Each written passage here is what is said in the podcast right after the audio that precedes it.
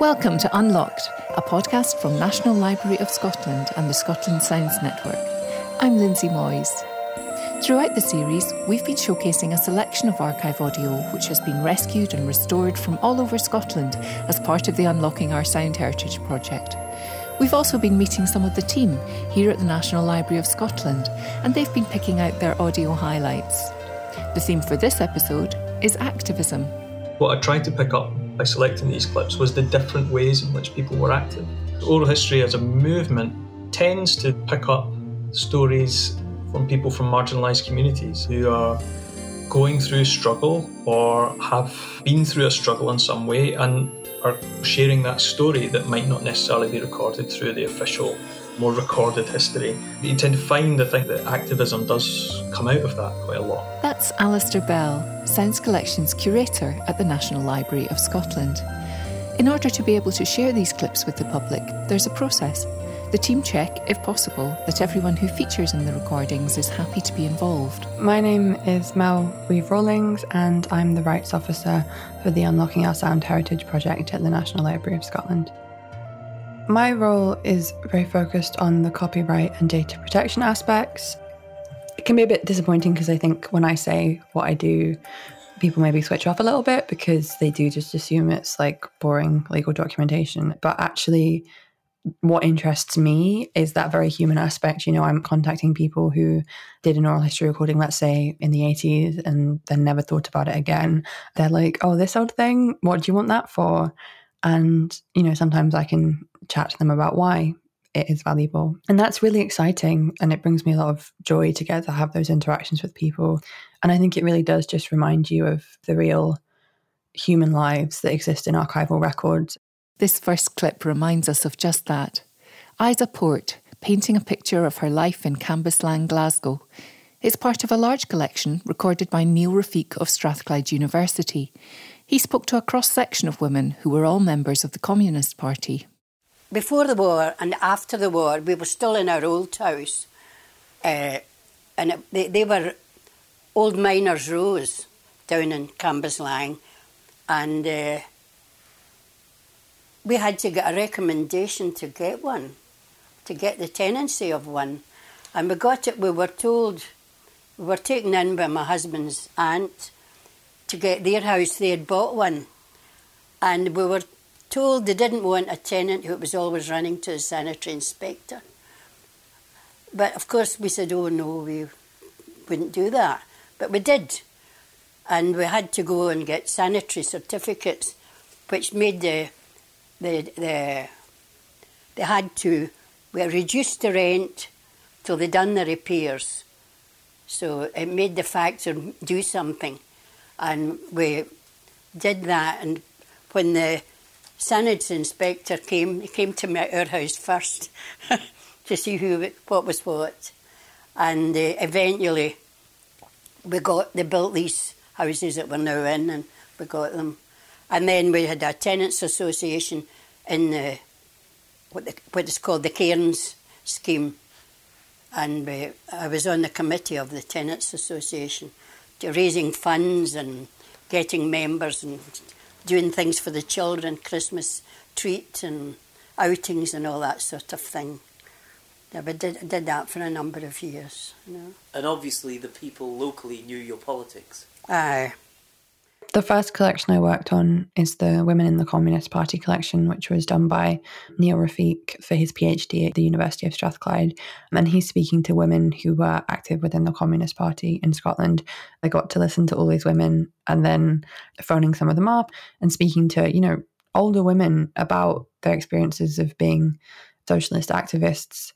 And I think also that collection's amazing because without those voices, I think that is an aspect that would be completely lost. So if you look up the history of the Scottish Communist Party, you really don't see the women. And and to see someone identifying that and rectifying it at the moment that it had to happen was really amazing and really helped me kind of understand that every collection we have has huge value and that making it available and doing the work that I do is, is a really important part of that. Did you find that um, most communist women members were involved in their tenants association or some local group. Was do you think that was the usual activity for many? Well, it, depend, it depended where they lived, of course. You know, if they were in a housing scheme like this, you know, or even getting old houses sorted, I suppose they did do, The most of them that I know were interested in that, you know. And did, did the party encourage it? Did the party encourage involvement? Oh, yes. I mean, we had, there was one man locally uh, who was an expert in housing. Uh, uh-huh. Gordon Massey. He was um, an expert on housing matters and housing law. He was really smashing, you know, and he was in our branch. He's now dead. It can be quite shocking to go from listening to a recording of someone in their 20s or 30s or however old they might have been, and then to pick up the phone and hear them so many years older. Like, it's kind of like time travel in a way. Once Mel has listened to the recordings, the detective work begins. I will kind of go through and just draw out a list of names, and then I will go through that list of names and just try and track down a contact for either that person or their estate, maybe if they're a known writer, but more often than not, you know, it's just like quote unquote everyday people. So it will just be kind of that genealogical approach of looking at family trees, looking at electoral records to try and get maybe an address and just Googling them as well. You would be surprised the number of people that pop up on Facebook and not necessarily their profile, but maybe a Facebook page that posts old photographs. Someone will have commented, that's my granddad, and then their name and the school. It is a very detailed process. And I think copyright law is obviously really not designed for heritage. It's it's designed for like you know industries where there's profit and everyone has very clear license agreements and things like that. And when you come to a, a you know a collection again, maybe an oral history collection, and there is no documentation because it just wasn't considered at the time. You know, the internet wasn't invented, so people didn't understand that they could be preparing in terms of copyright to then have that interview made available by an institution. It just wasn't a concept. And I think, um, sadly, I, we had one collection where I found loads of people. I messaged them on Facebook and I could tell. I don't know if you have Facebook and you know, but if you're not like friends with somebody or if it's from a page, it goes to your like requests folder. And I knew that all those messages were sitting in the requests folder and these people obviously didn't check their requests folder because like who does? And I knew that they'd probably want to give me a license if they could only see that message, but that was the only way I could contact them and I couldn't do anything about that. So that was really frustrating to be like so close to having so many people, just knowing there's nothing I could do. And you know, maybe maybe one day they'll check that folder and see it. Fingers crossed. Mel had more luck with Neil Rafeek's interviews with women in the Communist Party. A breakthrough moment was tracing Frida Park, who appears in the recordings. Frida is actually the person who I spoke to regarding copyright for the collection because she ended up having the copyright after he passed away. And she was wonderful. She was so helpful, so keen to be involved in the project. And is an interesting example, I think, of how just like your name can be really helpful because Frida, I think, is a slightly unusual name. So I found it quite easy to find her and get in contact with her. Whereas if she'd been called like Susie Smith or something, I don't know, whatever it might be, then I might not have been able to find her. And the same for Neil as well. Just having a very slightly unusual name can have a huge impact on whether I can contact someone. But yeah, she was super helpful. And having that permission for Neil Rafeek's copyright meant that we could make a good proportion of the collection available, which we otherwise wouldn't have been able to do. Let's hear some more from that collection now. Frida and Neil chatting about the Glasgow University branch of the Communist Party. Can you describe what it was like in the Glasgow University branch? Yeah, that time there was about, when I joined, there was about five or six members.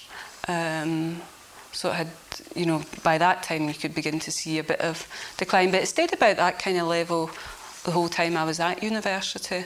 Um, and everyone was active pretty well um, that was involved in the branch um, in different areas of student politics and solidarity work and stuff like that.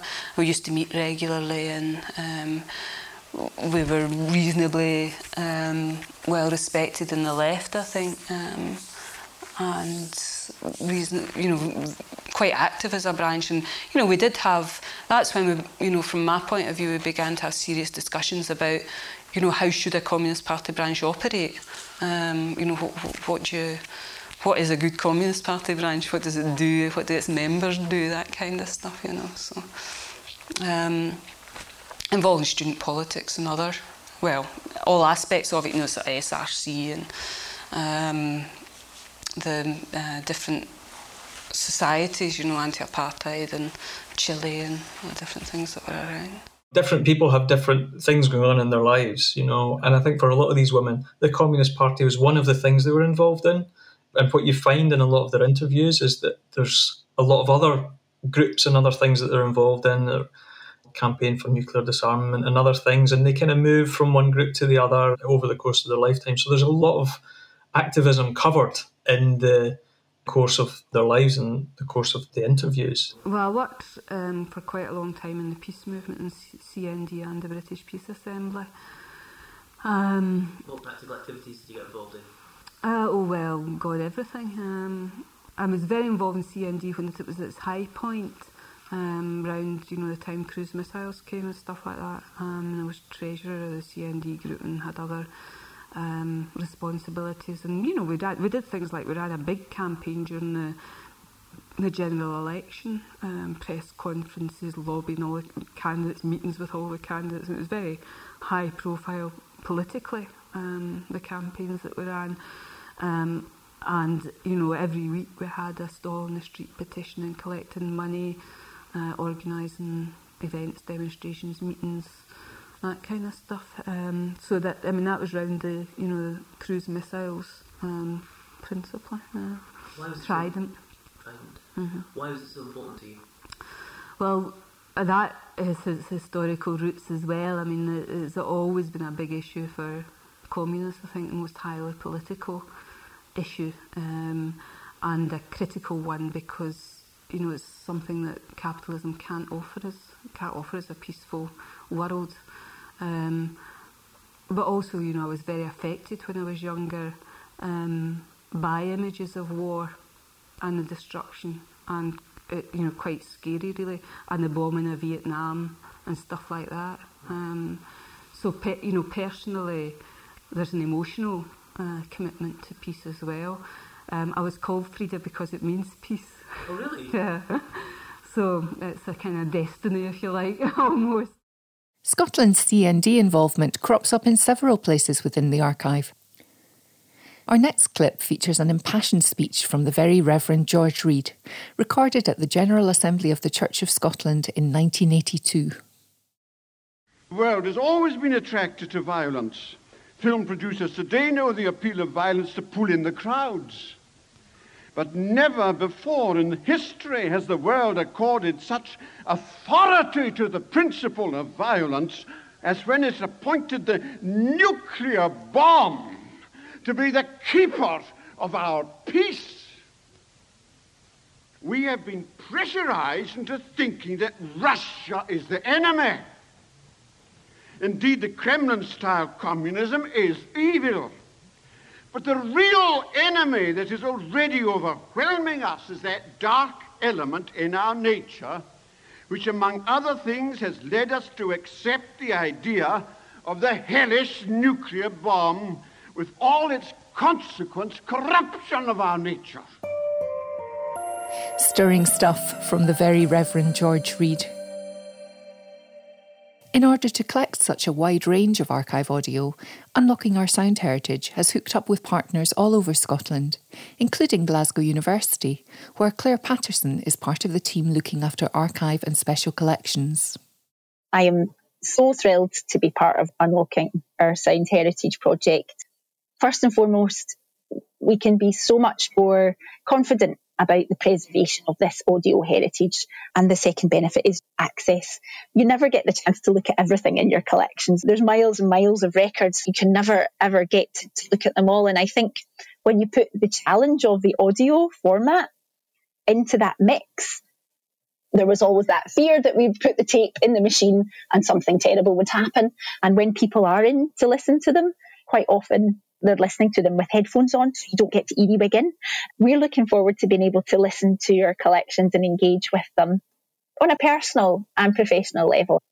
Glasgow University's collections include records of the Upper Clyde shipbuilders' work in in the early 1970s. Famously, rather than downing tools in response to the government's decision to stop subsidies, they barricaded themselves in and continued working. What we had was one of the university's academics, Charles Wilson, going to the shipyards and being part of the action, recording it as it's going on. What these collections have done with the Upper Clyde shipbuilders is really get a lot of those stories straight from the people that were involved in it. And so there's been oral histories that I've done after the event there's also been some recordings that have been taken from the media at the time, so we've got that how it was being reported at the time. And then there's also a collection which is actually recordings of shop steward meetings as well, really at the heart of the decision making that was going on amongst the people that were involved in the industrial action. This BBC recording of Jimmy Reid's Rosevale cinema meeting gets straight to the heart of the issue and the action. Now, we immediately had meetings uh, with the Labour Party ministers, etc. And then we went and we got a meeting with Vic Feather, who promised us that he would get the TUC right behind us and to support us. This has been done. We went to the STUC, we got the same identity with the campaign from them. And finally, Harold Wilson came out with it the other day that the whole British Labour movement is behind you. What a colossal uprising this is. This clip allows us to hear what Jimmy Reid meant to the whole movement, his role in bringing the workers together. And it's not just Jimmy Reid himself, there was a group of people who shaped the movement and the organisation of the workers to have that working.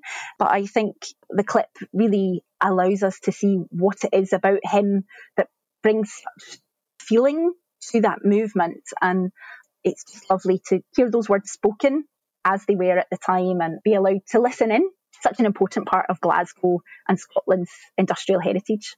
Each of those main characters that were involved in the UCS work in, you know, they all had their strengths. Jimmy Reid's was certainly in that ability to do that, that oratory speech and galvanise people behind that kind of mass meeting. And I think this is a great example again of that. And I suppose just the way in which that the organising of something like that and, and, and how it went about and how you were able to take you know a whole workforce and, and try and get them all pointing in the same direction. Because of the technique we have used, it is unique in Britain and they don't know how to counteract it.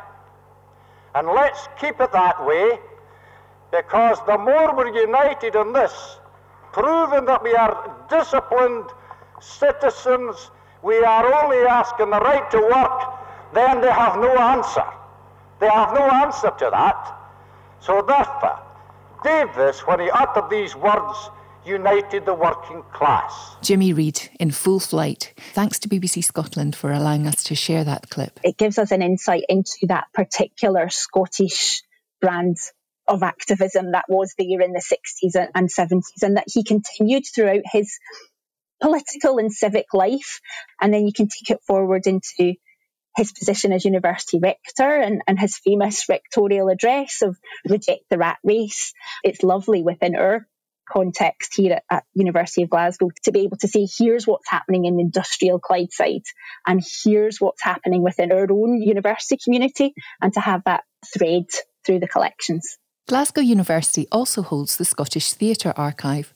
We heard a few examples in the first episode of Unlocked. Here's another now.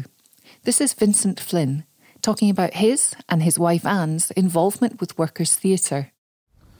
Well, so far as Anne and I were concerned, we saw the Workers' Theatre as a propagandist movement.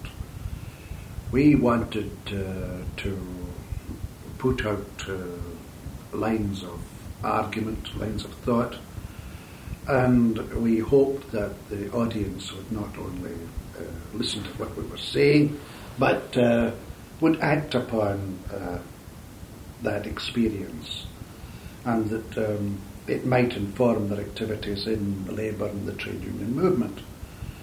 I think to some extent that, that actually happened. The best example of that was uh, On Guard for Spain. Which was dealing with a situation that was then going on. Now, On Guard for Spain was uh, a declamation that had been written by Jack Lindsay. And we took it up, and it was produced by Laurie Lawson, and he used flags to as a sort of punctuation of the drama of the tale. It was a superb uh, piece of uh, uh, drama, and we decided that uh, it really ought to be done in the street. This clip really shows the way in which Scottish culture was so plugged into and, and driven by the political and industrial context in which it's sitting. And it's not a parochial view at all. Looking now, we can really see that they were taking a worldwide view. They were looking at a European, a worldwide political and cultural issue and bringing it to the fore in Glasgow through theatre. Now the place was packed and you could have filled it over again, but there was two rows in the front kept. And although it wasn't our show, I was very annoyed about this and said so. And I said it to Arthur Brady, who was in charge of affairs, and but I knew and liked Arthur, and he said, no, no, we're keeping them for special uh, visitors. So I thought, well, being a, a, an intense Democrat, the idea of the last being first wasn't my idea at all. But I was amazed when I was out moving between the auditorium and the stage door to get in the back, uh, the back of the, the stage. There's a, a trail, that's what you would call it, literally a kind of crocodile, not of school children, but of elders this was the General Council of the Scottish Trade Union Congress, led by its General Secretary, and they were being brought. And there they were, it was as if they were coming to their own trial. They were being brought to this occasion, and they got the front seats. And that really, and that taught me a bit about politics how cleverly that was manoeuvred because after that the General Council of the STUC, however reluctant they were, were involved in the Scottish Woodship for Spain. What I like about it is his sense of not quite understanding the way in which things have been manipulated in certain ways and almost his surprise it's nice to kind of be in on his journey of, you know, the penny dropping as to, oh, all right, okay, it's not so much because a, a grandee wants to come along and see our show. It's that actually, no, we want to make a point. We want to put these people in this position. Again, interesting, just the ways in which different people have employed ways of getting people behind their, their movement. So here was uh, the kind of theatre that we were interested in here it had come alive. It was doing a practical thing. It wasn't simply holding a mirror up to life. It was also directing uh, the attention of people to the struggle, what the struggle was about, and what had to be done if the struggle had to be won, and how the struggle of Spain was not uh, an alien thing, not something on foreign soil, but something immediate to the people in Glasgow as it was to the people in all other towns. Vincent Flynn from Glasgow University's Scottish Theatre Archive.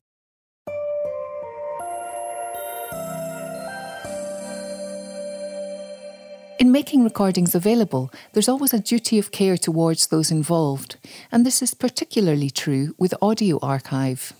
If you have a, an oral history interview where someone's just talking about their life, the likelihood that they maybe will just casually disclose something that could be a concern in a data protection context is much higher than if they'd written down a short paragraph about their life or whatever the alternative kind of format could be.